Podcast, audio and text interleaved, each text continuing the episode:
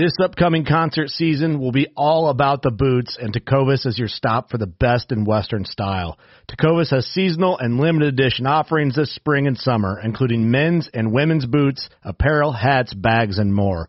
All Tecovas boots are made by hand in a time-honored tradition with timeless styles that are always on trend. And Tecovas has first wear comfort with little to no break-in period. It's hard to find this level of comfort paired with this level of style.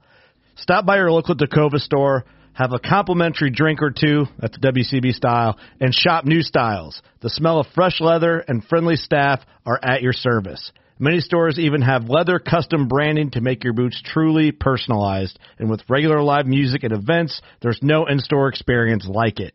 If you can't make it into a store, just visit tecovas.com. That's T-E-C-O-V-A-S dot com. They offer free shipping on all boots as well as free returns and exchanges and ship right to your door. Go to tecovas.com and find your new favorite pair of boots today.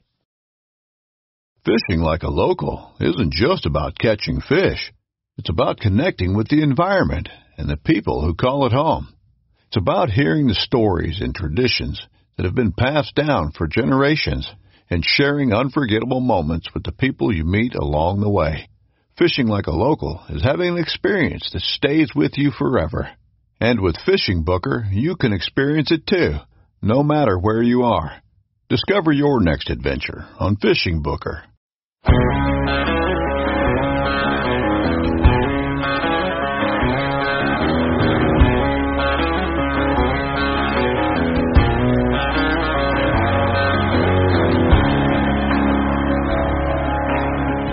Welcome to the Habitat Podcast, the podcast for wildlife habitat management, hunting strategy, and land stewardship. And now, your host, Jared Van Hees.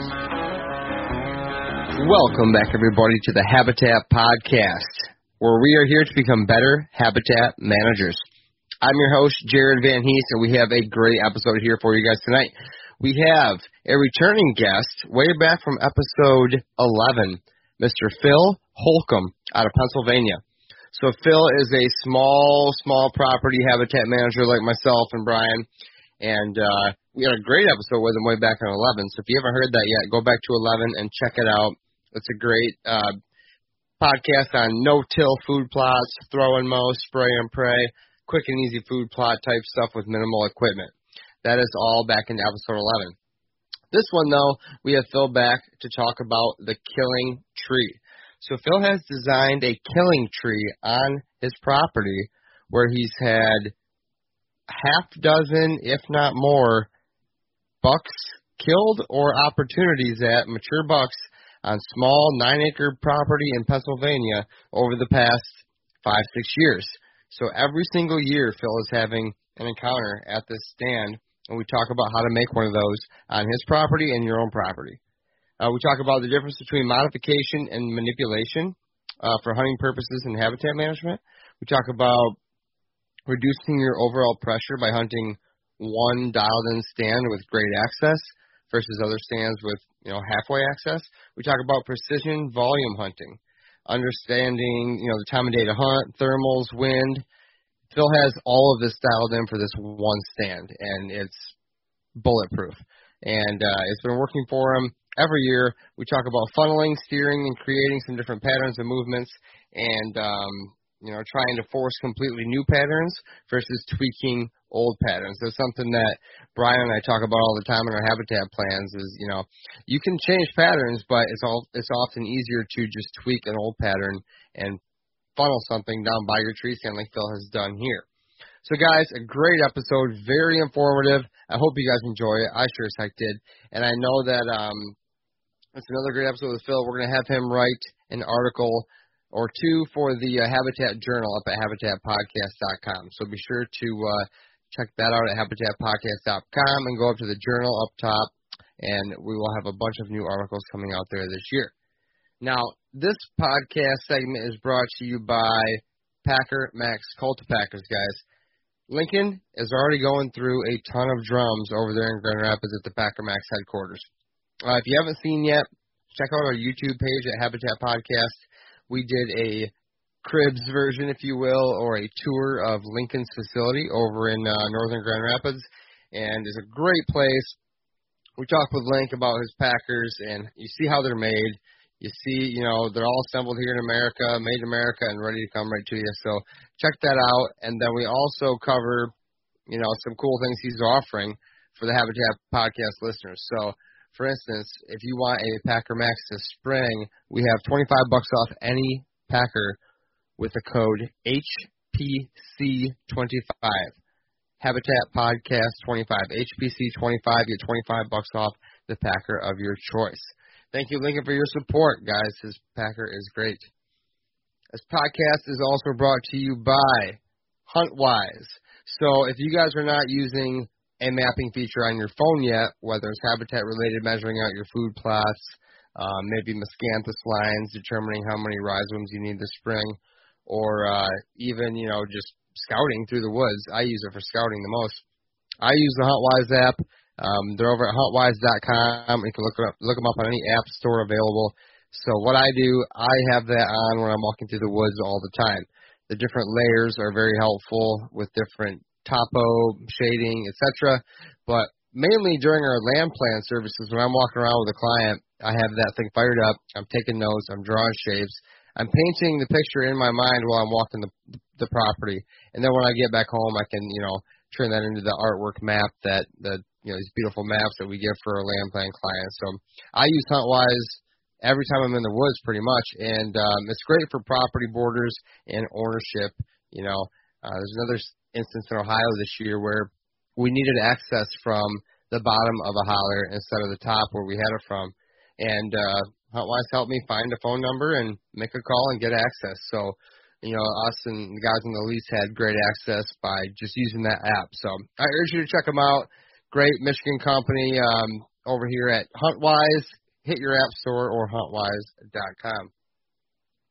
I'd like to thank Killer Food Plots, Michigan Whitetail Pursuit, Morse Nursery, The Habitat Hook, Realtree United Country Land Pro, Lake States Realty and Auction. All right, guys. If you haven't been to HabitatPodcast.com, check it out. We have our land plan services up there where we're just there to help you guys get started on your property and uh, come up with a habitat plan and script on what you want to do over the next 5, 10, 50 years. So check us out. We're up there at the land plan tab at the top of habitatpodcast.com.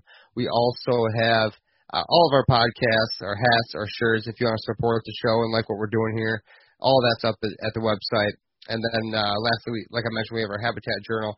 But what I want to talk about real quick before we get started is our Habitat group on Facebook. It's called Habitat Chat. We're already up to 700 members, and that that group is just a huge learning dictionary of information. Just amazing over there at Habitat Chat, and I'm just blown away by all the posts that are on there every single day. Um, so I urge you guys to check it out at Habitat Podcast on Facebook. Go to our group tab, and you'll see the group Habitat Chat. We'd love to have you there. And if you've left us a good review on iTunes or Spotify in the past, and you haven't gotten a free decal from me yet, go to that group. I'm gonna have a post up there where you guys can comment if you left me a review, and I'll make sure to get you that free five-inch HP decal for uh, leaving us a good review on, on iTunes or Spotify or Stitcher or any of the above. So, with that being said, I appreciate y'all's support. Thank you so much for coming back. We have an awesome episode here for you, Mr. Phil Holcomb out of Pennsylvania. Today I need to be on this one. It's a you know, east wind tomorrow. I should I can hunt this one. Uh, we're gonna have a north wind the next couple of days. I'm gonna hunt this one. And what I've just done, especially if I don't have like bulletproof access uh, I've just basically overhunted the property in a matter of a week by jumping around. Yes, sir. Right? Yeah. So I think, you know, uh, I think our buddy Al actually he had uh, written uh, a blog with you guys on small properties, and and he kind of like, you know, kind of mentioned like putting all the eggs in one basket. You know, I think that's quite often quite the way you know, like a a, a pretty solid way to go when you're dealing with a, very small property, um, especially if it, it, you have the ability to maybe hunt some other places, some public land, have permission pieces, whatever. Just the ability to not, uh, you know, put all the uh, the pressure on, in, you know, into one place uh, through the whole season. Get it dialed in for when you can hunt it, under what conditions, and um, you know, you can kind of go from there. Um, you know, a lot of times you hear a lot of people talking about like volume hunting versus like pre- precision strike type of hunting. Um, I kind of have my place set up for it's kind of like a combination of the two. like I'm looking for a certain uh, a certain set of uh, conditions during a certain time of year, um, and then I can get into that stand under under those conditions, and I can hunt it several days in a row, and I don't really have any worry about over pressuring it. Um, yeah, as, I want to dive into that a little further yeah. too. You know what I mean? I want to I want mm-hmm. the nitty gritty on on why you feel that you're never going to pressure it. I, I have some ideas in my head on how you set it up, but um, I want to hear I want to hear your your way at it. And just to let you know, I, I hit the record button a few minutes ago, so we're just yep. gonna roll. We're just gonna roll right into it because you're yep. already on a roll. Um, and so I guess before we dive too far into, I mean, you started it off by talking about very important pieces of, of pressure on small property. I mean, glad you started off with that. That's we we harp on that all the time, as you know. Al wrote a blog on it. You wrote a blog on it years ago. I, I think I re- responded to your email today I think you wrote that like way back in 18 or something, didn't you? you, you or maybe uh, even before that. You sent it to me, and I I never responded to the to the email. Like, oh, this is sweet. I read it. I've got um, I I had, I had written an article for uh, a small magazine.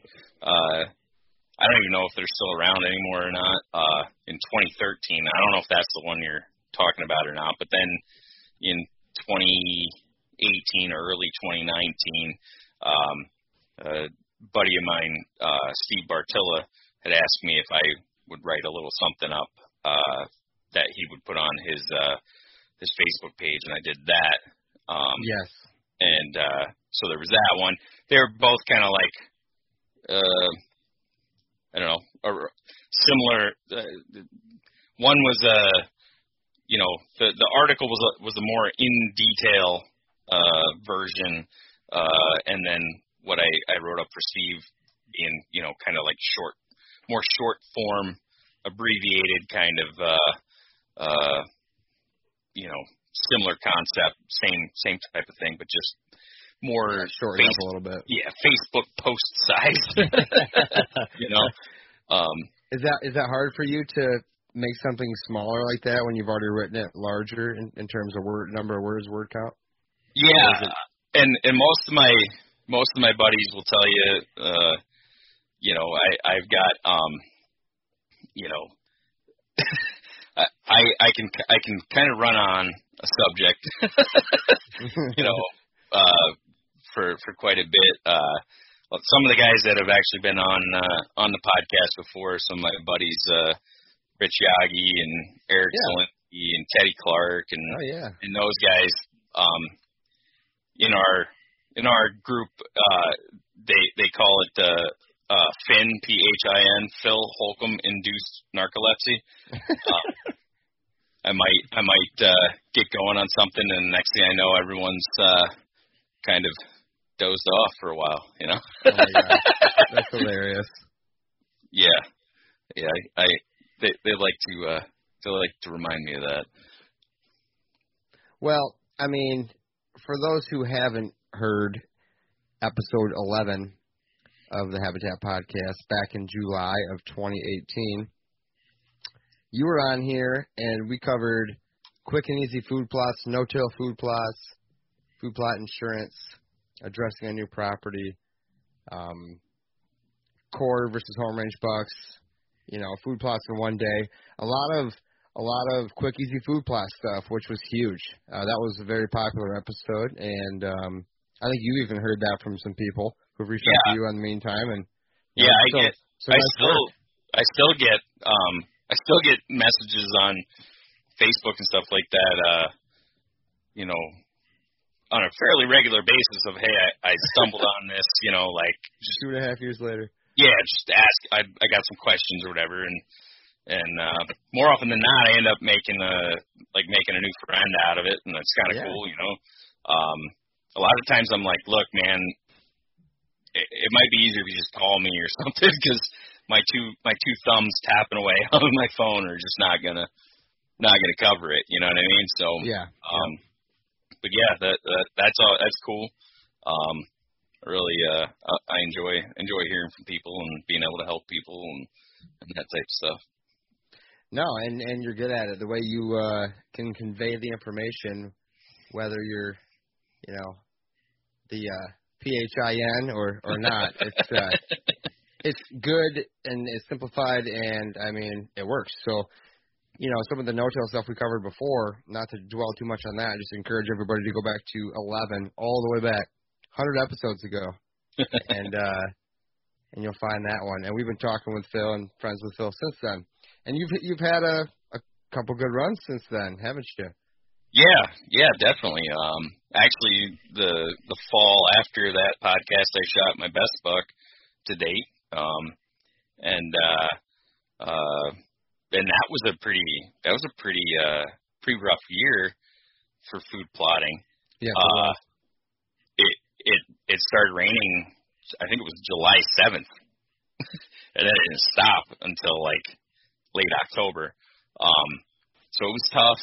Uh, and then it's kind of interesting because this past summer was the exact opposite. We had one of the more severe droughts we've had in this area, uh, you know, in in decades. So, um, you know, th- that in and of itself, like you know, you you gotta, like I said, with the observation, you know, you try different things and different uh, conditions. You you keep track of the conditions and understand how they may or may not uh, impact what you know what you did, or and uh, you start to kind of figure these things out and and have a uh, you know a lot of different uh, uh, experience to draw from and and understand you know like how you can kind of uh, cope with a lot of different uh, environmental conditions and and you know that's just that's a big part of it. But uh, but yeah, 2018 was a good year. I shot um, uh, uh, it's 133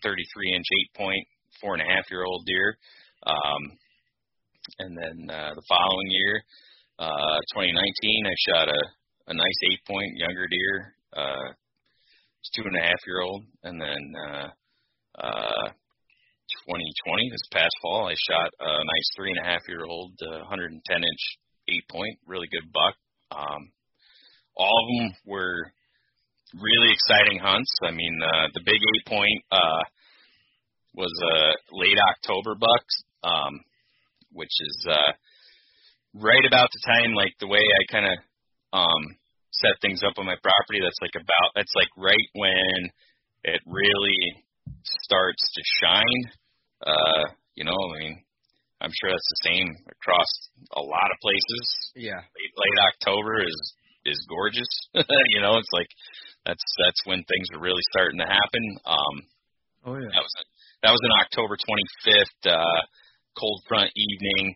Um I had been getting deer um on my my small food plot there uh really early like afternoon like you know we're we're before, well before daylight savings time, and you know between one and two o'clock in the afternoon, I was getting them in there a lot. Um, and uh, I actually when I got there that that afternoon, and uh, I get to I can get to a certain point and I can see food plot from a distance, and uh, I could see that there were several deer out there. And I I literally I was like, eh, I still got enough time to run over to this other piece and and get in a tree over there. I don't want to don't necessarily want to pressure them. And then I just kind of was like, you know what? I'm just gonna walk up there like the, like I own the place and uh, climb in my tree.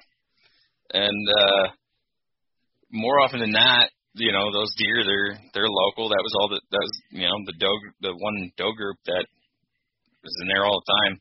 They're encountering my scent all the time you know, all through the all through the uh, the summer and into the early fall, and I'm in there still working on uh, food plots and uh, maybe even checking cameras and stuff like that. Like they're fairly they're fairly habituated to me not being a threat. Now, if I try to sneak in there and they bust me acting like a predator, that's a bad thing. But if I just walk up there, they're going to see me from like 150 yards out, and they're going to be like, "Oh, wait, you know what's going on?" I'm going to keep walking, normal, upright, no eye contact, uh, and they'll they'll probably just run off like they normally do and be back in 45 minutes. Um, so I did that. I just opted to, you know, whatever. I'm going for it. Uh, walked in there, bumped him off, climbed up my tree, got situated, uh, and, uh, and then continued to second guess that move for like the next two and a half hours. And, uh, all I saw was, uh, two gobblers and a, uh, and a button buck, uh, who were quite entertaining. Um, because they were interacting with each other and stuff. But at the same time, I was like, okay, so I just blew that. That was dumb. I thought I knew what I was doing. Nope, nope. Um, and I and and they never did come back in. Uh, and we were getting down to like uh, the closing closing minutes, and um, I thought to myself, well, you know what? Uh, before they show up right at you know last light and then I'm going to get stuck in the tree for 45 minutes or an hour.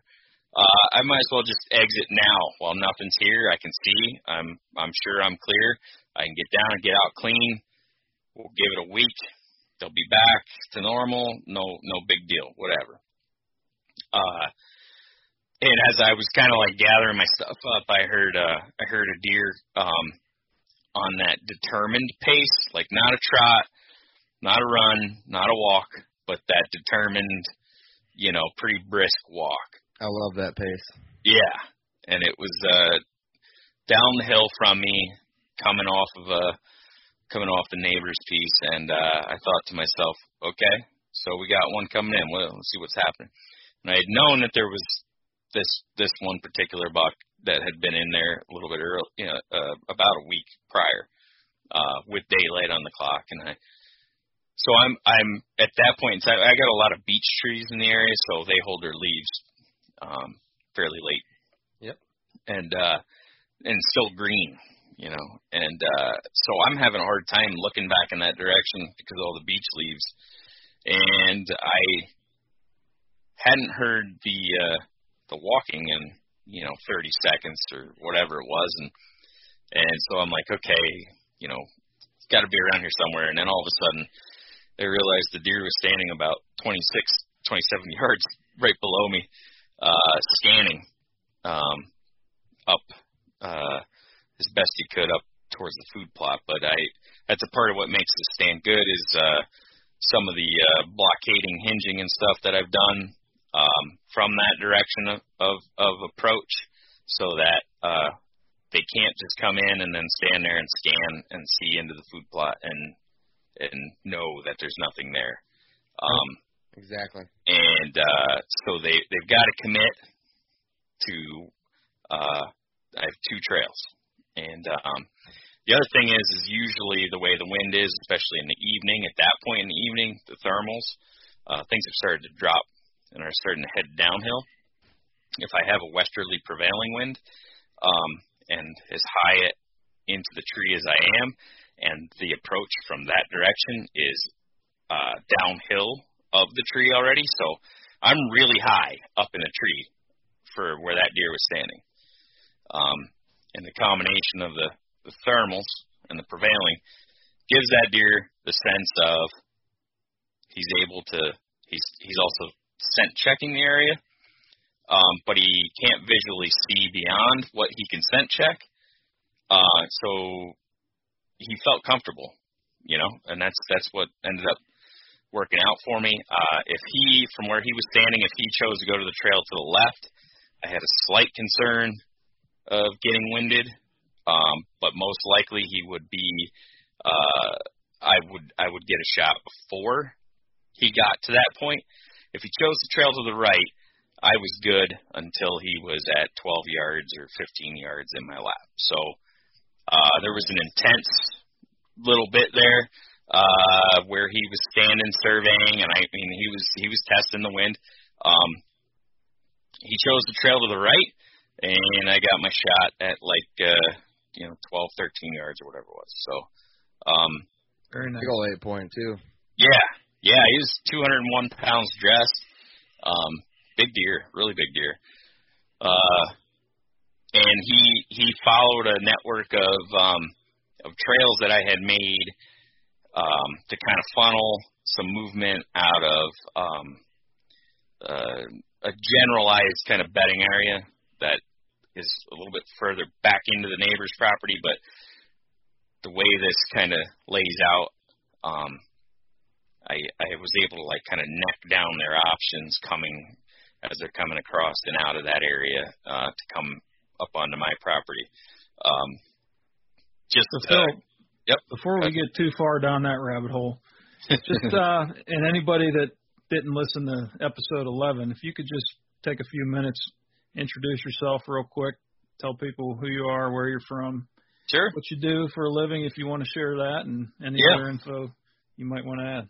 Yeah, not a problem. Um, my name's uh, Phil Holcomb. I live in uh, northeastern Pennsylvania, very rural area, uh, and uh, I uh, I have a small property that uh, has been in the family for a number, well, couple generations at this point, uh, and uh, uh, got kind of interested in um, uh, habitat uh, wildlife habitat, uh, specifically deer habitat, uh, probably right around 2001, 2002, that time frame. Um, at that point in time, there was uh, some there were some resources that you could find on the uh, on the internet, uh, and then over the next like couple of years, those resources seemed to really kind of grow. Uh, one of the main ones, which I'm sure a lot of the listeners probably uh, are were were a member of or a part of, was the the QDMA uh, user forums, um, along with you know some of the other uh, uh, some of the other forums that kind of spawned from that. Um, but uh, but anyway, yeah, I uh, I, um, I work uh, for a really uh, pretty large corporation. I work in manufacturing. Um, we make uh, paper products uh, and uh, It's not Uh, Dunder Mifflin, is it? no, no, uh, different type of paper, uh, paper towels and toilet paper. So Because you're not Uh, far from Scranton. no, Yeah. not far from Scranton, not too far at all. Um, but uh, but yeah, so uh, I, I've been uh, uh, I grew up in a in a hunting family. Uh, I grew up uh, bow hunting, gun hunting, doesn't you know, small game, deer, pretty well generalists. Um, and uh, uh, I've been involved with uh, the Pennsylvania Bowhunters Festival, uh, which takes place right here in Sullivan County every year for the past 64 years. Uh, it's one of the largest, if not the largest event of its kind. Um, my uh, my grandfather and my great uncle were two of the uh, founding members of the uh, the festival association. Uh, yeah, I'm uh, I'm third generation. My son will be fourth generation. Um, I'm currently on the, the board of directors and the uh, uh, the uh, the president of the board. Um, and uh, so, bow hunting, uh, deer hunting, uh, in general, just something that I've been uh, obsessed with since I I was a kid. Um, you know, so uh, I did spend some time living in a pretty suburban environment uh, uh, on the east end of uh, Long Island in New York, and uh, spent a lot of time out there bow hunting small parcels. Uh, you know, and and that's kind of what's kind of has always uh, been something that you know helped me um, when I moved back to Pennsylvania and having this particular parcel in the family, and you know, uh, with it being so small, a lot of people just kind of overlook those type of places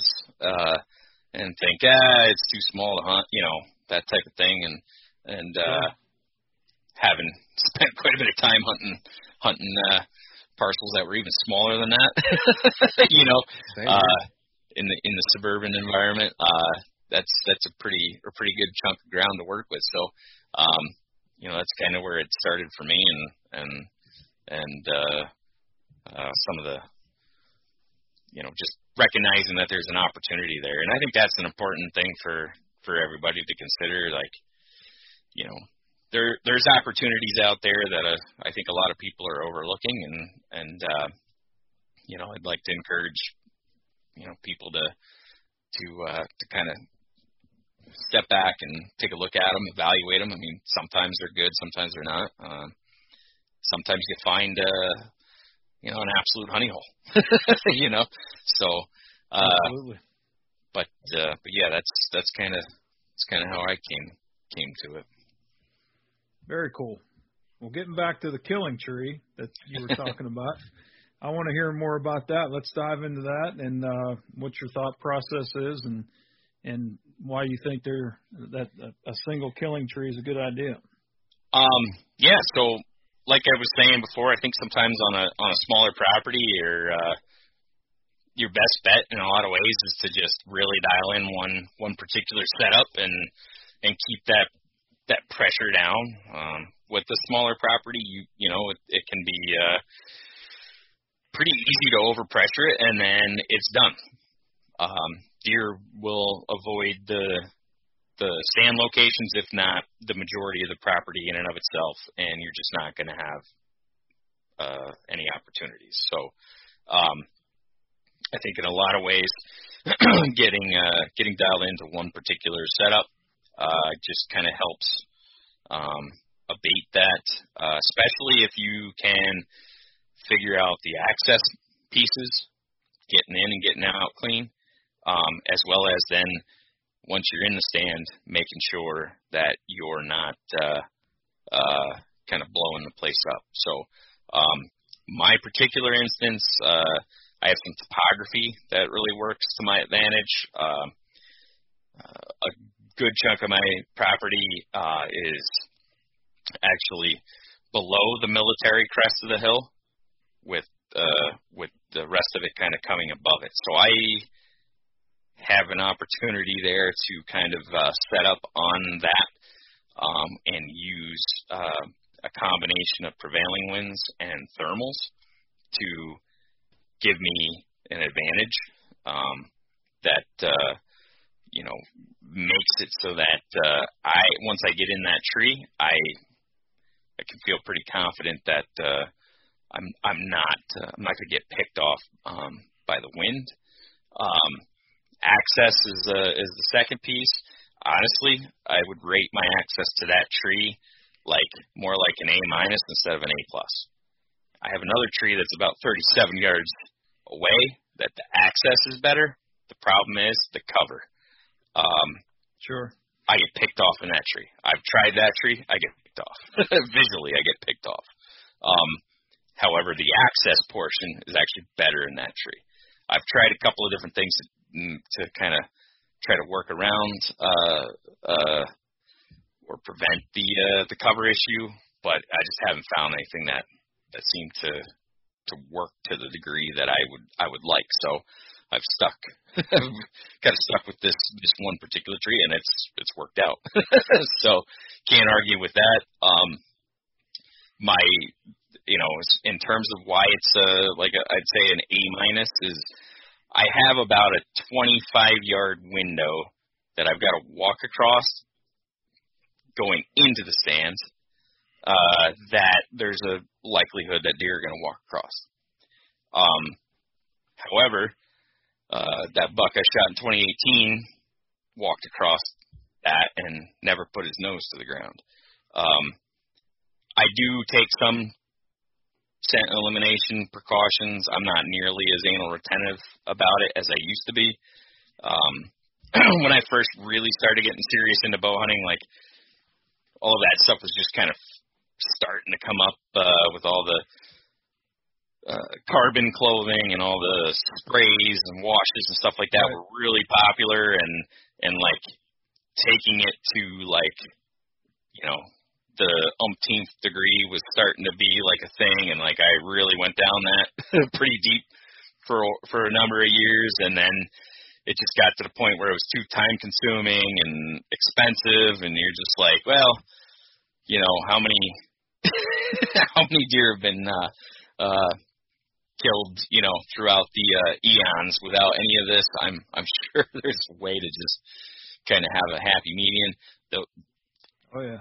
currently my my scent elimination or scent control rather because I think it's more of a control than it is a, an elimination proposition um, has been focused on on the uh, the feet now and even even saying that like I still wear I still wear le- leather boots all the time I don't have to have rubber boots or anything like that but I basically just scrub my feet pretty good, uh, keep clean socks, scent free socks, uh, spray down my boots pretty heavily.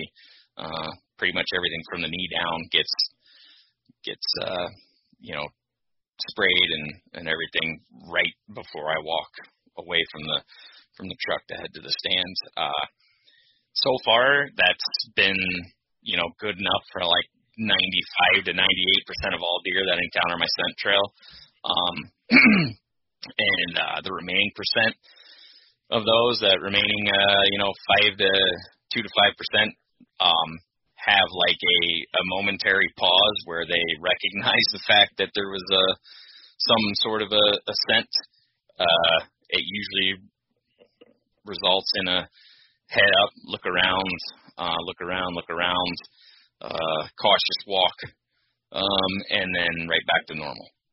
So, uh, you know, and again, I attribute a part of that to the fact that, uh, like, I'm on the property enough that I have uh, uh, most of the resident deer have encountered my scent at some degree, whether a few minutes old to a few hours old, um, a number of times throughout the year, and it's never meant danger. So they just, you know, they're fairly habituated to it. It's not a complete alarm. Um, and then the time of year that I'm focusing my efforts on trying to trying to kill a buck, uh, the bucks have enough uh, testosterone, aggression, etc., enough interest in the ladies where maybe a residual scent of a of a human they've never encountered is hardly enough to keep them from uh, moving forward. Or, you know, if it is, like I said, it's about a 25, 30 yard stretch. Um, there's a good chance that they're in range already. Uh, Right. and so that's a gamble I'm I'm willing to take, uh, and so far it's worked out for me. I'm sure at some point in time it's probably, uh, you know, had one uh, encounter it while I, you know, after I'd already been gone and maybe uh, have an adverse reaction. You know, so you, you know, you just you just don't know. You never know. But so far it's been, uh, you know, uh, uh, minuscule enough that I I don't I don't see a reason to to change it. You know. Um, yeah. but- broke, don't fix it. Exactly, and um, but who's to say another like a, another another small piece, um, another property, uh, it might be enough that you really need to reconsider your access and move to the other tree and try to make that work or whatever. But you know that's that that again it goes back to the observation. Um, you just got to be paying attention to that type of stuff. Um, but uh, going back to the killing tree, you know, like I said, uh, access is a is a major component. Um, understanding what your prevailing wind and or thermals are doing and how you can use them to your advantage. Um, and uh, and then on top of that, uh, you start to get into um, your habitat modifications or manipulations and improvements, right? Um, I think you're Now, now before you get on that path, um, with this philosophy, starting from scratch, and you want to pick out that single tree, do you try to find something where the deer are spending time passing through, or are you looking more at access as your first priority? Like, walk us through your mentality of, of finding that killing tree, like what your priorities are. Yeah, so um, that that's that's definitely one that that's that's a million dollar question. Um, I think uh, I think in some instances you can probably um, you can probably just manufacture it, uh, and I think in a but I think in a lot of instances it's more a matter of um, picking picking one that is already uh, in a place that has a pattern of movement, um, and then determining what it takes to alter or improve the pattern of movement to make that tree work. Um, so in this particular instance, it was a, a number of years of I literally just was like, okay, that tree is like the right size. It's kind of like where I want it to be. Uh, I'm gonna I, I'm gonna put a stand in that, and then I can actually you know put a food plot over here and put one over here, and and then it it just uh, it started to to work from there. So a, a part of that initial setup was was dumb luck of that tree happened to be in the spot where it was, and I thought that seems like a good tree. And then several years of of hunting from that tree, I started to realize there was opportunities there to make it a little bit better after having watched a number of deer just out of range or not come through on a on a line of movement that was going to bring them to me and and just starting to see these things. I'm like okay so there's got to be some way that I can you know alter this so that I'm just creating you know a, a pattern of movement that is putting them in range for me and um, another you know another thing I think is important too on small properties and this again this depends on the exact layout and everything I I don't spend any time trying to get deer to bed there. I basically want them to like filter or cycle through. Um, so that I'm also I'm I'm reducing that potential for detection. I, I don't want a whole lot of time. I don't want them to spend a, a whole lot of time.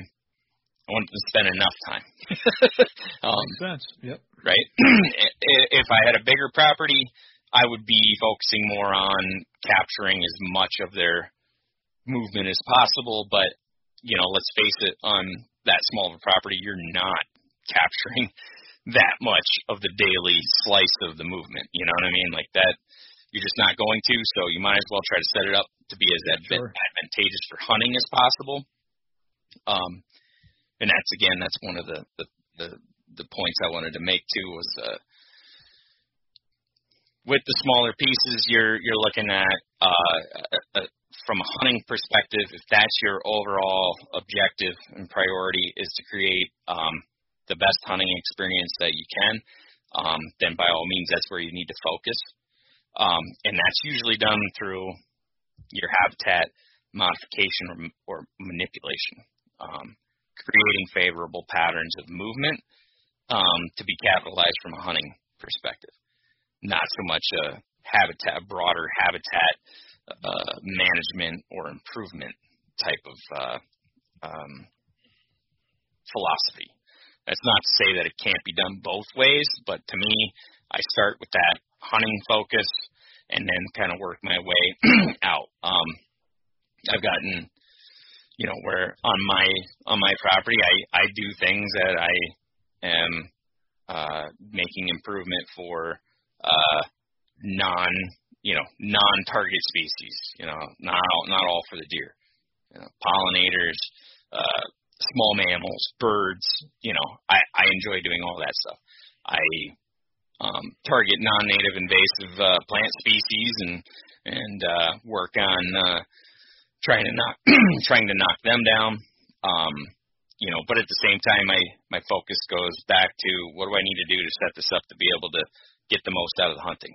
You know, like I think I think that's an important thing. Uh, I know a lot of people who listen to the podcast probably are very much interested in you know broader spectrum uh, habitat management things, and and I think that's great. And on the smaller properties, while you may not be able to make uh, as significant of an impact on the landscape level, um, you know you still can you know do some more stewardship oriented things uh, um, that uh, ultimately increase uh, or improve um, the type uh, and and uh, quantity of habitat available for things other than deer.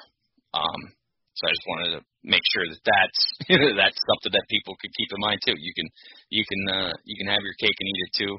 Um, in a lot of ways. That's what I was just going to ask you. I was going to ask you to define your your difference between those two because I'm in the same exact boat. I mean, Yeah. like you said, if I had an extra 10 acre field that I wasn't doing anything with, it'd be a lot easier to to add in more of a designation for you know maybe five more acres for pollinators instead of one or two, et cetera, et cetera. Yeah. Like, but Yeah. to to your point and and my point and um, Brian's, you know, our original idea when we set this whole thing up was, you know, to help us have a better hunting experience. And now, like you said, it's grown into, you know, our our listeners and guests. We, you know, focus on everything, not just deer. But I'm glad you Yeah. you kind of mentioned that because I think it's something to think about, and it's okay. Because even Yeah. if you even if you only set up for deer, you are accidentally helping a lot of other things out, right? Yeah, totally, absolutely. And and usually I've found like most people like their their introduction to doing anything related to habitat might be in order to have better hunting for deer. Eventually down the road what ends up happening is you a lot of people get exposed to other concepts, uh, the idea or um, the ability to do things to the habitat that might benefit not just deer but other species. And then, Yep. you know, like I, me personally, like having, um, uh, like I said, I used to live in a very suburban environment, and uh, I was an outdoor uh, environmental resource educator when I when I was there, and uh, one of the things that uh, I did like as a part of my job was I I made wood duck nesting boxes. Um, I I made them and went out and scouted uh, the wetlands um, and uh, and drainages and things uh, to install them. I went out and installed them. I checked and maintained them. I kept the data from um, uh, all of the uh, basically like the hatch success. Um, and uh, I've never hunted a wood duck a day in my life. I've never duck hunted ever. you know, Still? like yeah, still haven't. awesome. It, um, I mean, I would love to. I, I just I don't have like a whole lot of opportunities, and I that time of the year, like I I got deer on the Oh, brain. Yeah, you it's deer Like, season for sure. Right. Yeah. So yeah. it's just one of those things that it's just never never been a priority to me. Uh it's not to say I I wouldn't. I mean I have lots of friends who do. Um but you know what I mean? Like that's where I think a lot of people can end up sometimes like they're focused on deer, they start to learn about habitat, uh, improving it, etc. for deer and for hunting purposes and then like the opportunity arises for and it's like or or some exam something happens and you're like, "Oh, well look at that. No kidding." You know, I didn't know uh that that doing that would have helped this and I saw it and it happened and like that's awesome. I'd like to do that again or what else can I do, you know? So personally, I I think that you know, we we in our kind of community have gotten so solely deer focused and the blinders on and Mm-hmm. you know, not only deer, but you know, big bucks, mature bucks, this, that, the- like that. We start to like we've kind of forgotten about all these other opportunities for, you know, um, helping other species and and just enjoying them, and and and then it's another excuse to get out there and do another project. Yep. Um, also, it's it's something that you may be doing it to help this other species, but it's still ultimately it's adding to the diversity. Um, you know, like there's there's nothing wrong with that. I think I think people can do that on small small parcels.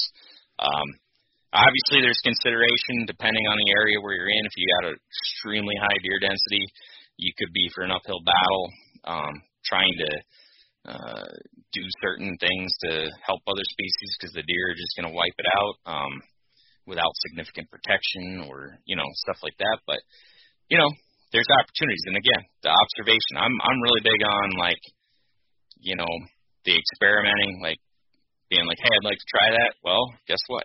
Give it a try. Just be observant, understand what what's happening and and how things are responding. Document it if you have to, um, and then and then go from there. You know what I mean? You can can always try to figure out another way to improve it. Um, but uh, yeah, it's just the evolution of one as a habitat manager. You know, you're really, really just becoming better habitat managers. It's our slogan or whatever. We say it all the time. Shameless plug, but it's it's you know, it's something like you said. We never thought about that until we were exposed to it later on. You learn about these other projects. Oh, those are cool too, and you yeah. want to help out. You know, everything because yeah. we, you know, we we care about these deer more than just to shoot them and eat them. So yep. it's like it's kind yep. of a it's a cool all around all encompassing thing, and and I'm glad you you dove into that, and and I want to I want to keep harping on this this killing tree. Um, did you mention what kind of tree it was yet? Yeah, it's a sugar maple. Sugar maple. Sugar How big maple. around would you say? Uh, I can't hug it. Okay, any, so it's big. I okay. Yeah, I can't hug it at any height. okay. Um, and uh, it about the level uh, that the stand is on. Um, there's uh, see four larger limbs that start to split off of the main trunk. So you get to kind of like nestle in. You know, you're kind of tucked in a little bit. You've got oh, some other limbs coming out off of them, which give like a depth of uh, cover. Um, you know, uh, it's a big enough trunk that if you're sitting in your stand or standing uh, against the trunk, um, not moving, you know, you're you're just not going to get picked off. You're not going to get silhouetted. Um, and uh, the the stand is uh, 24 feet to the platform. Um, it's sloped. The ground uh, is sloped, so actually directly out in front of the stand, the land starts to slope up away from the tree. Um, so having it at that height is uh, kind of necessary um, because uh, as deer come in from that direction, the closer they get, they're they're a little more. They're not at eye level. They're still below you, but you're not as high up as as you are when they're right below you. Um, and then behind the tree, the, the it starts to slope away a little bit gradually. Um, about 30 yards behind the base of the tree, the military crest of the hill drops right straight off, and it's steep. Um, so deer approaching from the downhill side, I'm like way above their periphery, um, and uh, their their peripheral vision. Um, and uh, as long as I'm in there under the right wind conditions, my my scent is way above them. Uh, nice. In the morning with the rising thermal, um, they've got no chance, uh, no chance of picking my wind if you're coming from the uphill, uh, coming from downhill to the uphill. Uh, in the evenings, uh, once it, it settles and it starts to fall, I need a I need a uh, a particular prevailing wind to keep it from falling um, steep enough or fast enough to where a deer coming from that uh, direction would be able to get into my scent stream. Sure. Um, and that just happens to be a, a prevailing wind that's that's very common. Um, so that increases the uh, the ability. I can hunt it in in the mornings and the evenings.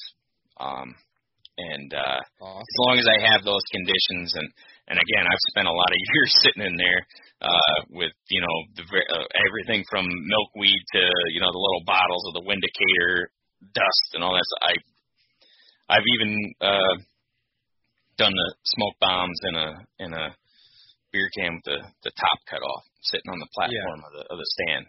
Um, just again the observation, figuring out like well, those those these are the conditions, and don't hunt them when they're not right. Um, and uh, you know hunt them when they are right, and as long as the conditions are right, you can keep going back. Um, as long as you're not, you know, as long as you weren't detected, uh, for the most part, you're you're good to keep going back. Um, so uh, some of the other things that set that up is uh, so Yeah, not only is more about those traits. Yeah, what's around it exactly? Well, that location, like so, aside from where the, the tree physically exists on the landscape, um, again, where you got uh, wind and thermal as well as access, those are those are im- important considerations. And then from there, um, kind of the the attractions, like layering in um, the attractive uh, modifications or manipulations, right? Um, in this particular instance, like the way the property lays out, the way the surrounding properties lay out, uh, and the way the deer identify um, or like uh, relate to all of those things. Uh, I needed an, an attraction, something that would bring them uh, to me, um, and uh, that particular that particular attraction just turned out to be uh, a highly attractive food source, particularly from let's just say uh, September through January. Um, the the type of food plotting that I do, um, I've now got it where like even though it's a very small food plot, like I have attractive uh, food growing in it year round. I get deer in there all the time, 12 months a year, but I have it so the peak you know, the peak is really that September to January time frame. In specific, October, November, December. Drill it down even further, making sure late October through early December are like prime. That's that's what I'm shooting for, right? In terms of the food plot, and then And how big how big would you say that plot is? uh, it's only a third of an acre. Yep, gotcha. Um, it's an irregular shape, um, and uh, you know, in the previous episode, we went over kind of my methodology and what I plant and how I plant it. Um, so I don't. I mean, Yeah, we can direct the listeners back there to to hear all the good no-till stuff. And your soil's probably pretty good by now, I'd imagine, right? yeah, yeah, it's it's it's not bad at all. Uh, Good got hear. got pretty good uh, organic matter, and uh, Yeah. um, it's it's I'm I'm just pretty much at a maintenance level um, in terms of my uh, anything that I am adding in, uh, and and I've gotten to the point where I don't outside of uh, giving some brassicas a little a little boost of uh, nitrogen. Um, I don't really I don't do much of anything. Uh, every three, I think three. I think I've been on yeah, three years. The last uh, yeah, th- three years. I'm adding some lime Okay. that's, that's about it. Um, but uh, so you have that food attraction, um, and then um, mock scrapes and and uh, and a water hole. Uh, so this year, like I said, this past summer and and even into the early fall, we had like record drought conditions. Um, and that water hole paid uh, paid dividends. It was it was super popular. Um, outside of that, I will tell you this: uh, there were there were times where I sat in my tree and I looked at that water hole and I was like, I should just get rid of that thing. It's just taking up space. Um, don't see a lot of use out of it for whatever reason. Some work, some don't. Uh, I have a, a creek right at the bottom of my hill. Um, I, you know, it's just one of those things. I don't. Sometimes they're highly attractive, sometimes they're not. Uh, just like brassicas, some some places deer walk through, you know, two foot tall brassicas to get to something else, and other places you can't grow them. so Or or just like a mock scrape. Some Yeah. work, some don't get touched. No. exactly. So, um, my mock scrapes I use um, basically for one for trail camera purposes to to kind of get an inventory and, and uh, an idea of what bucks are in the area, and I also use them on the hunting side for positioning the deer for a shot opportunity. Um, and uh, basically, I would say the I have three. The way the food plot lays out, I have three mock scrapes on it. Um, and when I say three, each one is like a cluster of licking branches with a big with with I mean it turns out to be like a truck hood underneath it that gets the ground okay. that gets scraped up. Um, so it's really it's like it's, it, the, each one is like three to four licking branches. Um, there's only one of them that's not actually in bow range from that particular killing tree, but um, it creates the scrape line effect. So I, I've kept it. Anything else that allows a, a, a that that was a potential for a scrape for a buck to make, like I've removed it. Um, I just wanted it to all be just the ones that I could cover um, from that tree, basically. Um, so those in those particular ones, uh, two thousand. Let's see, they're they're yeah they're they're a decade old now.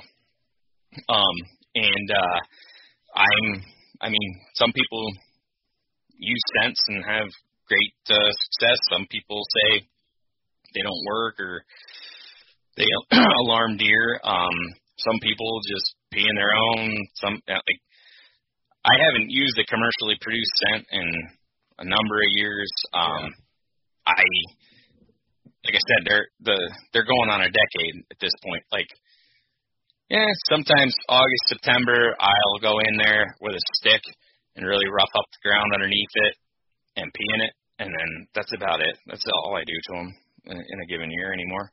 Um, and uh, you know, so you're saying you're saying that Phil Holcomb's urine is not commercialized yet? Nope, not yet. Not yet. I think some people are afraid of business opportunity. Yeah, I'm just saying. Well, it sell plastic bottles for a living, so I mean. well, there you go. We got an opportunity.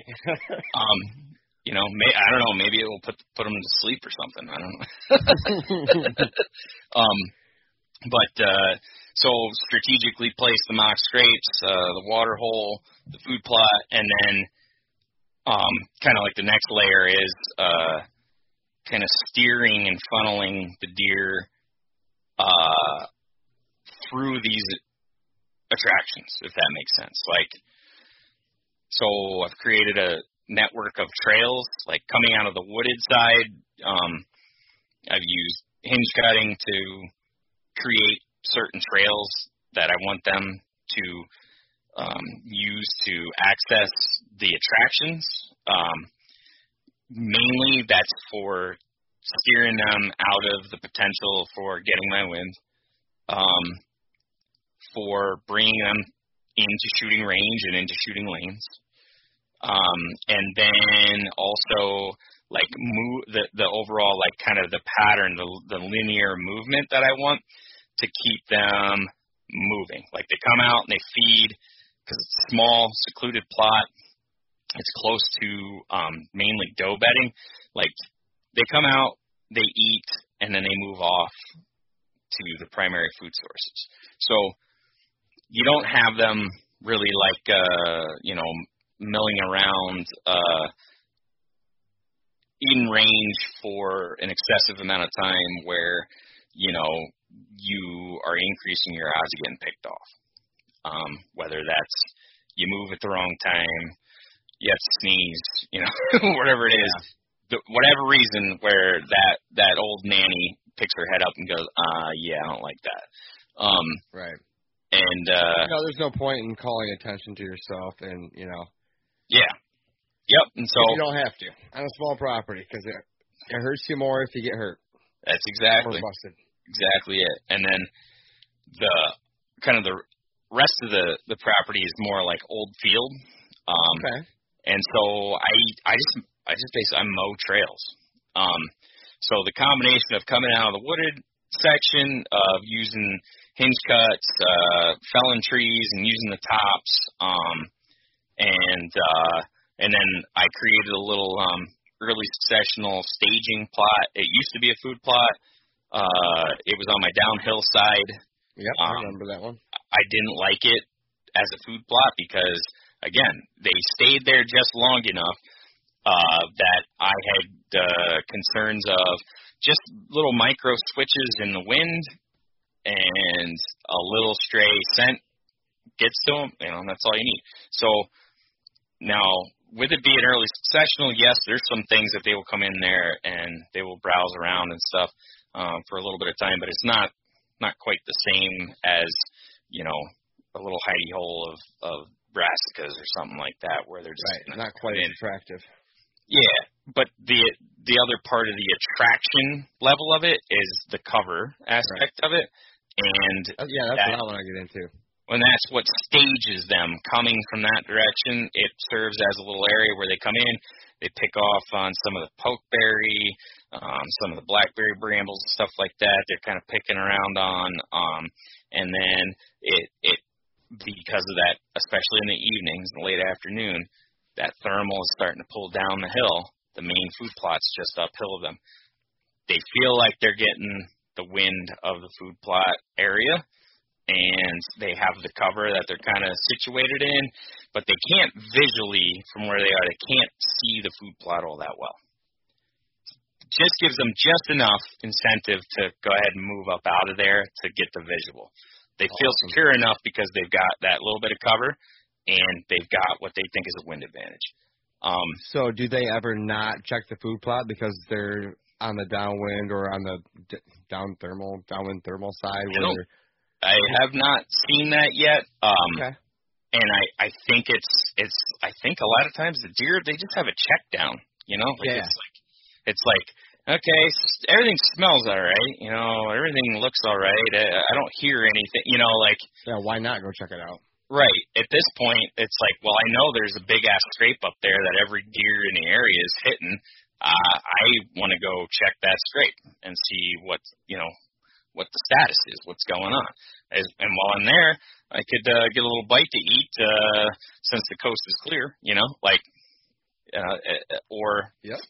in the odd scenario where, like this year, there's a water hole. Um, so that kind of that works. Um, and uh, uh, and then on the uphill side, like I said, it's mainly old old field type of uh, habitat, uh, early successional, and um, I've I've mowed trails um, uh, that kind of collect them from the bedding areas outside of my boundaries, and uh, just kind of entice them to walk that particular route into the uh you know like the epicenter of the attraction and what that does and the way I the angle I've cut the trails and stuff they're not um since they're coming from uphill they're the trails are angled so that their vision is not focused in the direction of my tree Sure.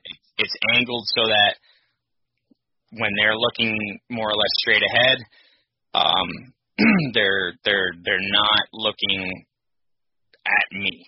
They're not looking directly towards my tree. That's a sexy little detail. Did you um, learn that the hard way, or did you just do that by happenstance? Or tell me about that a little bit, because I mean, I want to ask about that and and and the cover. Um, I don't know if you're you know directing through hinge cuts, it's- or you you mentioned directing. It was Yeah. the the mowed trails. It sounds like. Uh, Yeah. How high is that cover on both sides of the deer when he's moving It's- through there? And is there a food Yeah. plot trail that he's walking on, or is it just a trail? It's just uh, so a buddy of mine has a, Yeah, has a has a thing to be just a trail. no. Uh, my buddy of mine has a uh, DR walk behind mower. Um, Mhm. and it's literally the width of the uh the brush cutting head on that, which is like Awesome. 30 inches. And um I don't the way the food plot is shaped, there's a part of it that is essentially a food plot trail. Okay? Sure. And that's where I'm kind of col- part one of the one of the directions I'm collecting deer from is is kind of coming into that and then moving along. I kept that purposely um short because I don't want a deer to come out onto that and get uh, hung up with taking their time, picking along, picking along.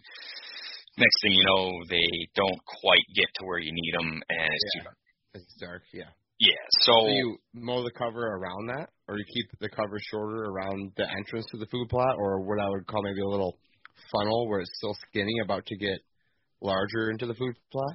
yeah. So it's just like a little finger off Okay. of the main body of the food plot, and it's 15 yards at its at its widest, and it's uh, you know maybe nine nine ten yards at its narrowest, and then there's mowed trails that come into that particular little narrow spot.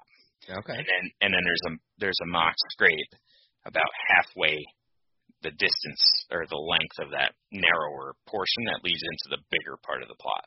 Um, and uh, uh, the other mowed trails, as far as like how I kind of decided to um, set them up so that um, like they weren't looking right at me because again it's it they're come when they're coming from that direction they're uphill. The further away from me they are the the closer to eye level they are. Okay. so uh in the afternoon the way the sun uh is facing i'm kind of i'm fairly illuminated. So if they're uphill of, of me and about or about you know uh eye levelish with me and i've got a bright sun um, just the slightest movement, and I've been looked at, and, and or even when I've been sitting there perfectly still, I don't know what it is. Maybe they weren't even looking at me, but I felt like uh, they. Might stick out something. Yeah, exactly. So, um, and again, like that, like I try to use these modifications or manipulations to create an advantage. Um, Yeah. So the advantages are, you know, to keep them from smelling me, keep them from seeing me, keep them from, you know, detecting me in whatever way possible. Just so, you know, again, you, you try to get that advantage, and then going back to that, you know, slat, you know, as I call precision volume hunting, where Oh, you took the words out of my mouth. Nice segue, Phil. Nice segue. I was just going there. yep. So Awesome. that that's what I'm looking for. It's a precision strike, but I can repeat it over and over again as long as the conditions are right. Um, and I guess, I mean, before you dive into that a little more, or maybe explain what that means and hit that point, then I want to hear about how it turns into volume of success over how many years. I mean, you've had quite the amount of opportunities here, and I think we haven't really touched on it after I hit the record button. So the listeners are probably wondering, like, how good is this killing tree? uh, I mean, I've I've killed five really good bucks for for Pennsylvania. Um, Heck yeah, you have. and uh, the last three years, it's been a three-year streak. Um, and uh, let's see, I want to say 2011 was the first year that I I kind of like uh, at at the point in uh, I I had uh, had been uh, that's how how enlightened Okay. you know, for hey, I can I can do these things and manipulate things and and you know, deer will respond to them in a in a certain way, right? So by that point in time, I was already starting to mess around with different techniques and methods and stuff, and like still, you know, trying to see how everything how the deer respond. So like 2011, I had a buck that I ended up having three years of history with. Um, but in 2011, he was a three-year-old, 120, 125 inch nine point. Uh, at the time, definitely would have been the biggest deer I ever shot. Um, and was just, you know, for my area, like that's a that's you're in the upper 20 percent. Like that's you're you're not getting too many opportunities like that. So, um, Nice, man. I uh, same here in Michigan. Same here. Right. And I just, you know, I I needed him to take about three more steps and I would have had a shot at him. Um didn't happen. Uh it was a cool encounter. Uh he was uh harassing a group of does. Um and uh there were two young bucks in in the mix, like like one year olds, little guys, and I got to watch him posture and chase them off and he would come circle back around and like he would almost like corral the group of does into like a pile and then he would like like come trotting into them like a and it was like a bowling ball hitting the pins and those does would scatter and then he would like sort it out a little bit So more cool. but then the little bucks would be like, "Oh yay!" you know, and get back in there, and then he'd have to chase them. I mean, it was just, it was awesome. It was like two hours that I watched this whole thing um, just continue to happen. It was, I mean, it was never, it never got into range, and then the last time he hit that group of does like a like a bowling ball, um, this one like trotted my direction, and I was like, please, please, please let that be the one. You know, like if Oh my just gosh. just let's you know please. And then he stood there and he stood there and he looked over at that doe as she was walking my way, and he put his head down and just um basically started a determined walk. And um he ended up uh kind of nosing her around a little bit uh and getting like heading towards the one shooting lane I have in that direction. Um and uh she stepped into it at like 34, 35 yards and uh and then she bedded down. She just laid down right there. And he stood there for a second and then he laid down. And they stayed there for 45 minutes and I ended up sitting in the tree for like, you know, however long after uh dark because it it just it it got dark and and that was it. Eventually, as I was sitting there, I heard a little bit of rustling over there. Uh it sounded like they stood up um and she started to walk away and he he was kind of grunting following her and they walked off.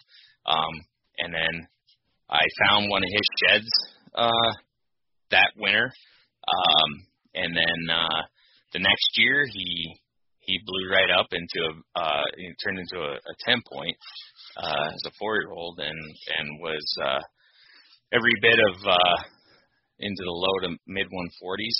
I found one shed off of him that winter. I I saw him from the stand twice, but the, it was never within range. And um, you know, he that was kind of some of the experiences that like galvanized like how do I how do I make it so that I don't just see them passing by out of range? Like how do I start to try to figure out a way to like just the way the movement is going to flow, they're going to end up coming right by me. Um, then uh, the next year, I actually he ghosted. Uh, I know he got injured um, after he had shed his antlers uh, um, the previous year, uh, and I ended up finding his complete set the last year, his match set, um, and it was a total freak show of a. Uh, I think he has 15 scoreable points. Um, he actually he went down. Yeah, he he went down in in in overall uh, in gross score, but in character, it was it's a it's a really really neat set. I'll send you some pictures sometime. But um, and then and then that deer uh, disappeared. But um, so anyway, uh, 2011, I had an opp- almost had an opportunity at at that buck. Uh, 2012, um, I uh, like I said, I saw him saw saw him uh, from stands. Uh, and had a number of uh of bucks uh on trail camera in daylight in in bow range from my stand with uh, me not in it um Of course. and uh and then in 2013 I shot uh uh 120 inch um well he would he, he would have been about 120 inch as an eight point he broke a he broke one uh, uh G3 off on his right side about uh, he's got about two inches of it left on his beam. Um, if it matched the other side, uh, which I think it probably did, uh, he he would have he would have been right around 120 inches as a three year old. Uh, and then 24, yeah, great buck. Uh, 20. Oh, and he's one that used uh, some of my was one of the first bucks to really like he he read the script and he followed my uh some of my uh habitat manipulations like to a T, like Awesome. almost like exactly as you visualized it when you sat there. You know what I mean? You're like, that would be so cool. And then he It's almost it. like you have to shoot him now. yeah, like, yeah, you're dead now, sucker. yes, exactly. Oh, my plan. It's too pretty. And Yep. I mean, I'm shooting any three year old that walks by me here on my property. So don't don't get me wrong, but it's Yeah. almost like if you follow the script like that, buddy, That- you're, right, you're asking for it, man. you're um, asking for it. Yeah, it takes a better man than me to. to Same. I'll tell you that. Um, and then 2014, I shot. uh I actually, I'm I'm obsessed with uh six or seven points. Like I, uh, something about a, a big three point side that I, I don't know. I think it's cool, and they're super rare. They're just unique, yeah. Yeah, and uh this is I'd say he's a medium six point. He's a he's he's a he's a pretty big six point, but um he was a big bodied two year old and he was a bully. He was the the day before I shot him, um I watched him chase off uh two different uh two year old eight points that antler wise were much bigger than he was.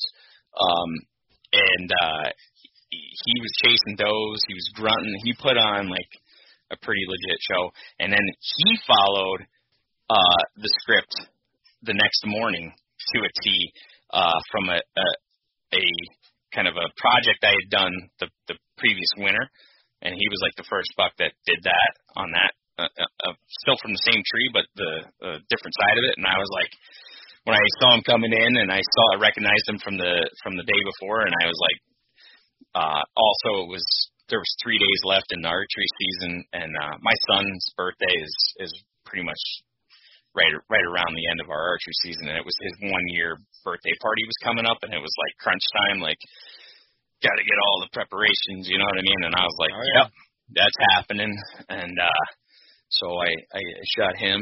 Um, and uh, 2015, I ended up missing um, a, a a a big buck.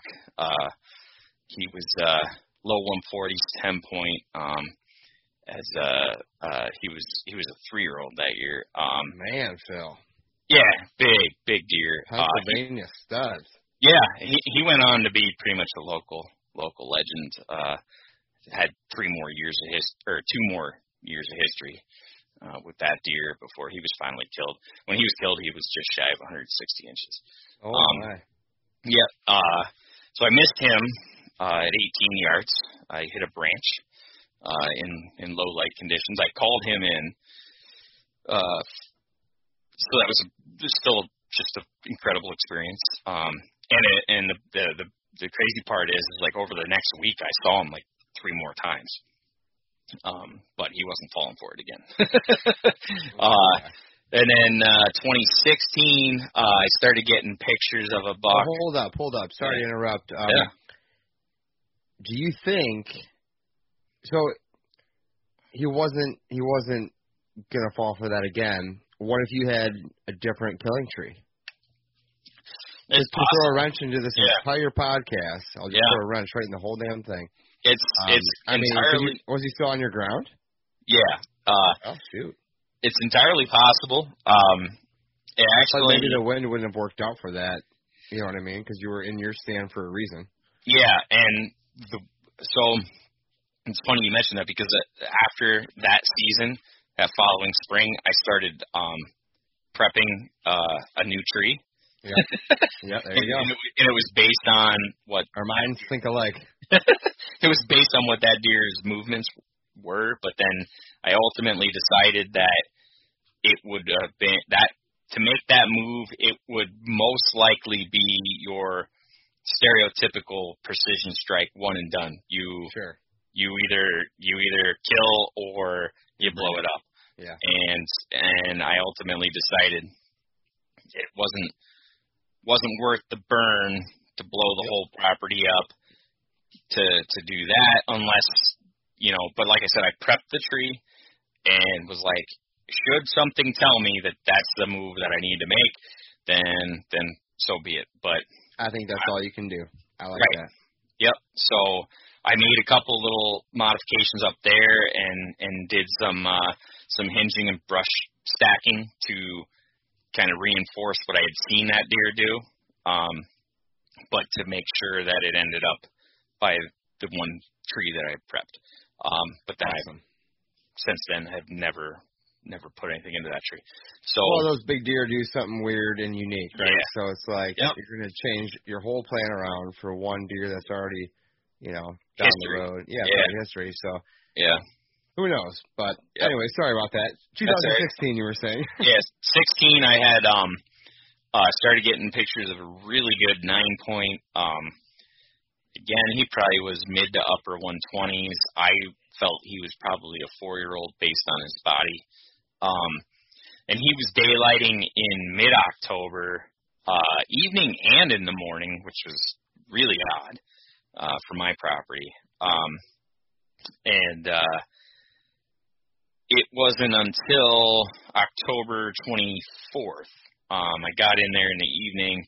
Um, I actually had uh, harvested a doe, uh, and um, a lot of people sometimes you know be like, "Wow, you're pretty crazy, like shooting does at that time." Um, I get a pretty good like pretty good feel like, okay, I can shoot that one where it's standing right now, most likely where it's going. Once it gets dark, I'm good to get down, get her, get her out of the way, and we're gone.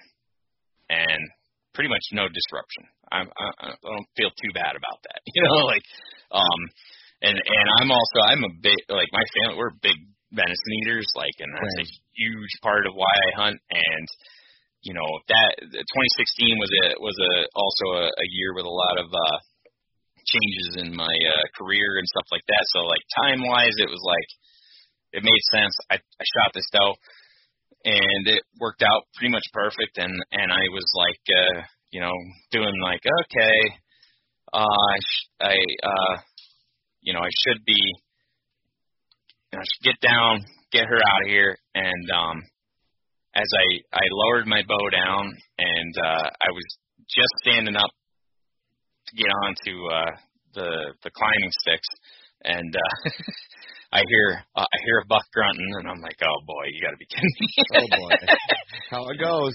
Yeah, and up up the up the hill, this this deer came, and he came into that early successional staging area, and uh, nice, and pretty much you know did the whole like he was scanning, checking. And you're already thinking, where have we seen this before? Well, this yeah. is the first time I actually saw them saw oh, them okay. do do this. Um, okay. And uh, and then he uh, he eventually um, kind of moved up the hill, uh, in it, heading towards the food plot. Uh, he was moving up through one of the trails I made, and he had the uh, you know the sixth sixth sense, and uh, stood there on high alert, looking around, uh, and basically just uh, turned around and and uh, walked out and uh, did that kind of very stiff-legged, like I'm not very happy about what's going on here, something's up yeah. type of uh, walk. And and he got you somehow. Yeah, he he knew something was up. He didn't like it, and uh, he never blew. or something. Yeah, never blew, didn't stomp, didn't cause any ruckus, didn't didn't never flag, didn't run off, just vacated the area. Uh, and then coincidentally, that was the uh, the last encounter with that deer. Uh, and I, I I never even got him on camera again. Um, and then uh, 2017 is uh, when I experimented with that other tree, uh, and uh, I got um, I got I got picked off on that as I was uh, making making my move for the bow. Uh, it was a nice three and a half year old, hundred inch, hundred and five inch deer, um, and uh, he picked me off. I I just uh, wasn't. Uh, I was used to the advantages I had in my other tree, and uh, made a little bit too quick of a move, and he literally just picked his head up, looked right at me, Got and uh, and then basically uh, backed out the way he came in and circled way out and around me. Um, and then 2018, I shot the big eight point. Um, 2019, I shot a, a smaller eight point, two year old eight point. Uh, and then this year, I shot a like 110 inch, um, three and a half year old eight point. Um, and that was all from the same tree. And all of those, I mean, they were uh, the 2019 buck, he was he was a cool one. That was a November deer. Uh, uh, I had two small bucks um, uh, out in front of me, and and uh, one of them had spent the entire morning running around grunting his head off. Um, I mean, I'm not joking that that deer grunted three, four hundred times in in wow. like two hours. That's like so it was, cool though. Yeah, it was awesome, and uh, and and he was kind of like taking a little like R and R. He actually bedded down in the food plot about 20 yards out in front of me. Uh, and then this uh, the eight point I ended up shooting came in, and uh, he came walking in. He worked uh, worked the scrape, and he decided he needed to show those uh, those two younger bucks, uh, you know, who was boss and bristled up and and did the little side, you know, sideways walk with his ears back, rolled his eyes back in his head, and and uh, did like a bluff charge on the one. And then wow. by that point in time, I was already at full draw and couldn't help myself. wow! And I don't uh, blame you. yeah, it was it was cool. They're, they're all great hunts, um, great stories. Uh, I don't have a single single regret. They all, you know, ate well. Mean, we we had uh, many good meals out of them. I've got a problem with. uh I'm going to need to acquire more wall space, and I hear you Um, there. but uh, and I I I do my own uh, euros and stuff, so you know, spent the time uh, getting them all cleaned up and and uh, I've got some got some plaques from uh, from wood that I cut from the property that I'm gonna eventually uh, get finished and and uh, get them mounted on and and uh, that'll be you know that'll be kind of cool. And it's just it's been it's been great. I mean, you know, uh, by some people's standards, you know, they're all kind of medium.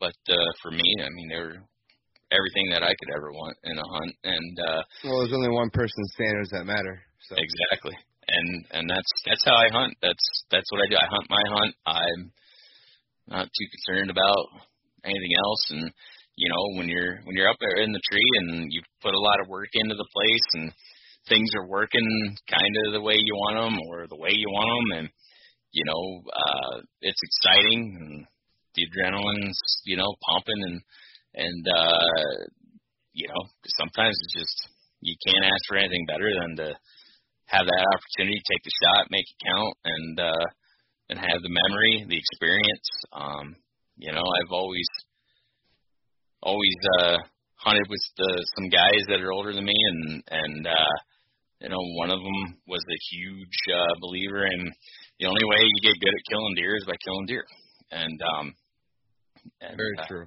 in a lot of ways I think that that that that's a, a true statement there's you know there's probably several ways that could be interpreted and you know is what it is uh you know over the years I passed passed a lot of bucks I've passed bucks that are the size of or even bigger in some cases than some of the bucks I've shot. It's just, you know, sometimes you, the, the the the the trigger gets tripped, and that's all it is, man. And it's a good time, and and uh, you know, I I don't have uh, I don't have any uh, uh, any regrets on all of them. I think it was a just been a, a really rewarding experience to uh, uh, get the opportunity to be able to work on a, a piece of ground and and harvest some really good uh really good bucks and a lot of does and you know you just uh you know just been been blessed in that regard Wow. Well,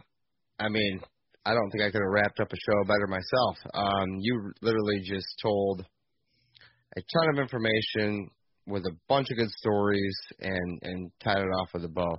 Um, but I always have one more question, and I wasn't asking this question back when we had you on the first time, so I'm very intrigued on what your answer is here. I think you know what's coming.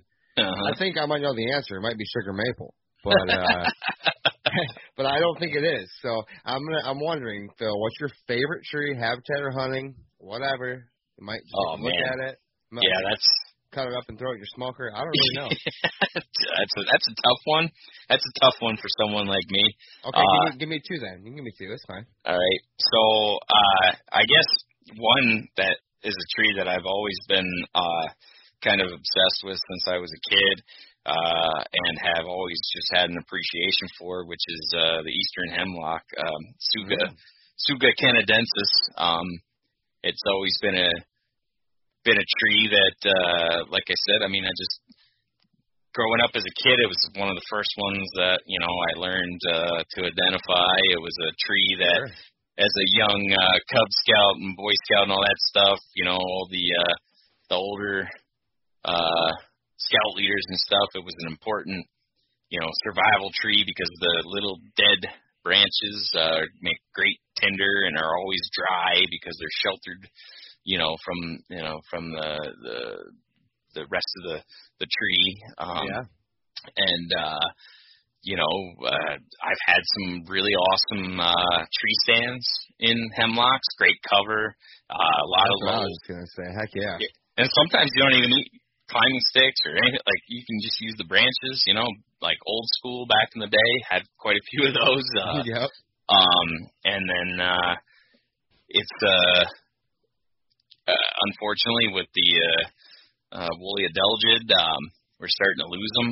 Um, so, you know, uh, I like the smell of them. I mean, there, there's just a lot about a hemlock that's always been a tree that I've just been intrigued with. And then, um, I guess uh, secondarily, and this this is probably one of those things where a lot of people be like, "Wow, that's that's an oddball one." Um, Oh, cool. especially because I kill a lot of them. Right. um, the uh, American beech. Um, oh yeah. so That's me, the it's- first on here. yeah, it's an iconic tree. Uh, Oh, again, back, I think. yeah, uh, and and and the forests that I that I grew up in and that I hunt a lot in um, are dominated by by beech and uh, to a lar- you know lesser extent uh, hemlock. Um, in my particular area, we don't have we don't have any oaks, um, and uh, the only real hard mass producing tree uh, is a is a beech tree, which um, most people might not necessarily know or, or realize. Um, you know, like a lot of masting trees, you have um, you have bumper years and you have non-mass producing years. A beech tree uh, has anywhere from a, a two-year to a seven-year cycle. Um, in most areas, the beech trees will all have kind of a similar cycle. In my area, it's like a five to seven year. Every now and then, it's five years. Occasionally, it's six years. Sometimes it's seven years, where you have like the majority of them masting.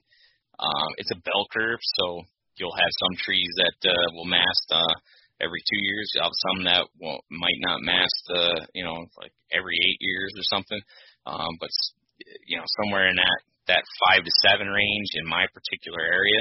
And when uh, when it's raining, uh, when it's raining beech nuts, it's actually some pretty incredible, pretty incredible hunting. I killed my bear in 2017. I was gonna say bear, love them. Yeah, bear, grouse, turkey, deer, coyotes, like you name it. Wow.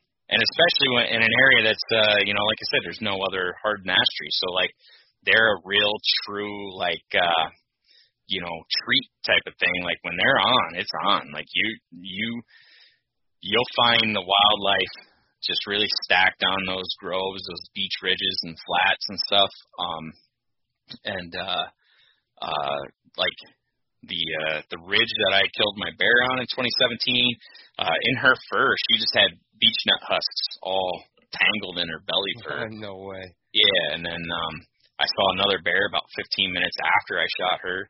Um that whole that whole area looked like somebody was in there throwing hand grenades. It was just tore up. The forest floor was destroyed in like, you know, two or three acre area. Um all manner of wildlife, grouse, turkeys, like it's unreal. Um so, you know, in areas where there's beech and there's oak, um a lot of times even in in hard uh, in in the big um, beech masting years, there's usually like enough acorns that it's completely overshadowed. But in the absence of the acorns, beech are pretty impressive as far as a masting tree. It's just you know they're uh, it's it's a long time between between bumper crops, and then there's also the whole management issue of uh, beech bark disease um, that. Uh, really caused some some serious problems for uh, other beneficial forest regeneration. Um, but uh, uh, and And you can have like a you can have like a beech monoculture in in some forests too. I mean, Yep. northern northern Michigan where I hunt, um, similar to some parts in Indiana, similar to where you're at. yep, You know, there's just beech everywhere. All it is is beech, beech, yeah, and uh, it's it's got some cover, which is nice. Um, and it's just it's it's beautiful too. But I Yeah. mean, there's just there's a Yep. bunch of it. yep. And and that's another part of the thing I like about it in our area, uh, in terms of like up in the some of the big big tracts of public land and stuff like that. Like the where the beech bark disease has killed out the mature stems, um, all the sprouts and suckers that come up from that uh, very shallow uh, rhizome system, root system, um, forms these dense stands of, you know, we call it beech brush. Um, and, uh, you know, you're talking thousands of whips that are anything from, you know, pencil to, you know, one or two inches in diameter, anywhere from three foot to 10 foot tall, and um, just stacked on top of each other. But the beech holds wow. the leaf, you know, the beech holds the leaves so late that a lot of times some of those beech brush thickets, um, especially uh, when you get later into the fall and into the winter, um, represent some of the only you know cover uh, in in some of these large forested tracts. So a lot of times they actually end up holding a lot of deer, um, just for the just for the cover aspect alone, especially once the hunting pressure really you know starts to stack up. Um, and they just need to get into some cover and get away. Uh, but yeah, so there you have it. Two fairly, uh, I guess, probably not so popular trees, but they're two of my favorites. no, that's awesome, man, and, and I'm glad you have uh, some different answers, and uh, you know, I think both of those are are fresh to the podcast, so appreciate that. yeah, not a problem. Well, I know. uh are, are you still planning on possibly contributing to the Habitat Journal? Yeah, absolutely. So I was just going to say a way that people can find more from you. Um, your podcast episodes will both be up at our website, and then we're going to start getting some some articles and some content from you, which I'm super excited to read, and uh, get those up here too. Um, and but if anybody else doesn't want to go to the website, can, where else can they find you and and uh, if want to ask you questions or, or anything else, it's worked before. So yeah, I mean uh, Facebook's probably like the easiest way. Um, so just uh, just my name, uh, Phil Holcomb. Uh, if anyone you know wants to uh, reach out with any questions, you know, by all means. Oh, that's awesome, and you've been a you know super big help you know, to to our listeners who have reached out to you. There's been a few of them, and uh, you know, help to me as well. So I appreciate you coming on again, Phil. It's been long overdue, and uh, don't think there won't be a third time because I'm telling you right now, there will be. Awesome. I appreciate it. Look forward to it. Um, so uh, yeah, for sure, we'll be we'll be in touch. All right, man. Well, hey, be safe this winter in the woods with your chainsaw, and uh, I'll be hearing from you soon. Awesome. Will do. Likewise. Thank you so much, listeners, for coming and listening once again to the Habitat Podcast. We really appreciate it. If you could, please do us a favor, leave us a five star review on iTunes or wherever you listen to this podcast. If you type out something nice, I will send you a free Habitat Podcast decal. If you haven't been to our website, habitatpodcast.com, we have our Habitat Property Consultation Services on there under the Land Plan tab. Check out our HP land plans there. We also have hats, t-shirts, and decals up at habitatpodcast.com. Of course, all of our podcast episodes. And then we have a new Habitat Podcast journal where you can learn about deer anatomy and some cool thoughts, um, you know, more of a blog post from us every now and then. We'd really love it if you went over to our Instagram, Facebook, and YouTube, found the Habitat Podcast, and please subscribe. That really helps us and thank you very much to our sponsors. We have Michigan Whitetail Pursuit, Packer Maxx Cultipackers, Huntwise, Killer Food Plots, The Habitat Hook, Realtree United Country Land Pro, Lake States Realty and Auction, and Morse Nursery. Thank you so much, guys, for tuning in once again. Get back with us soon we're going to have another great episode for you as we become better habitat managers.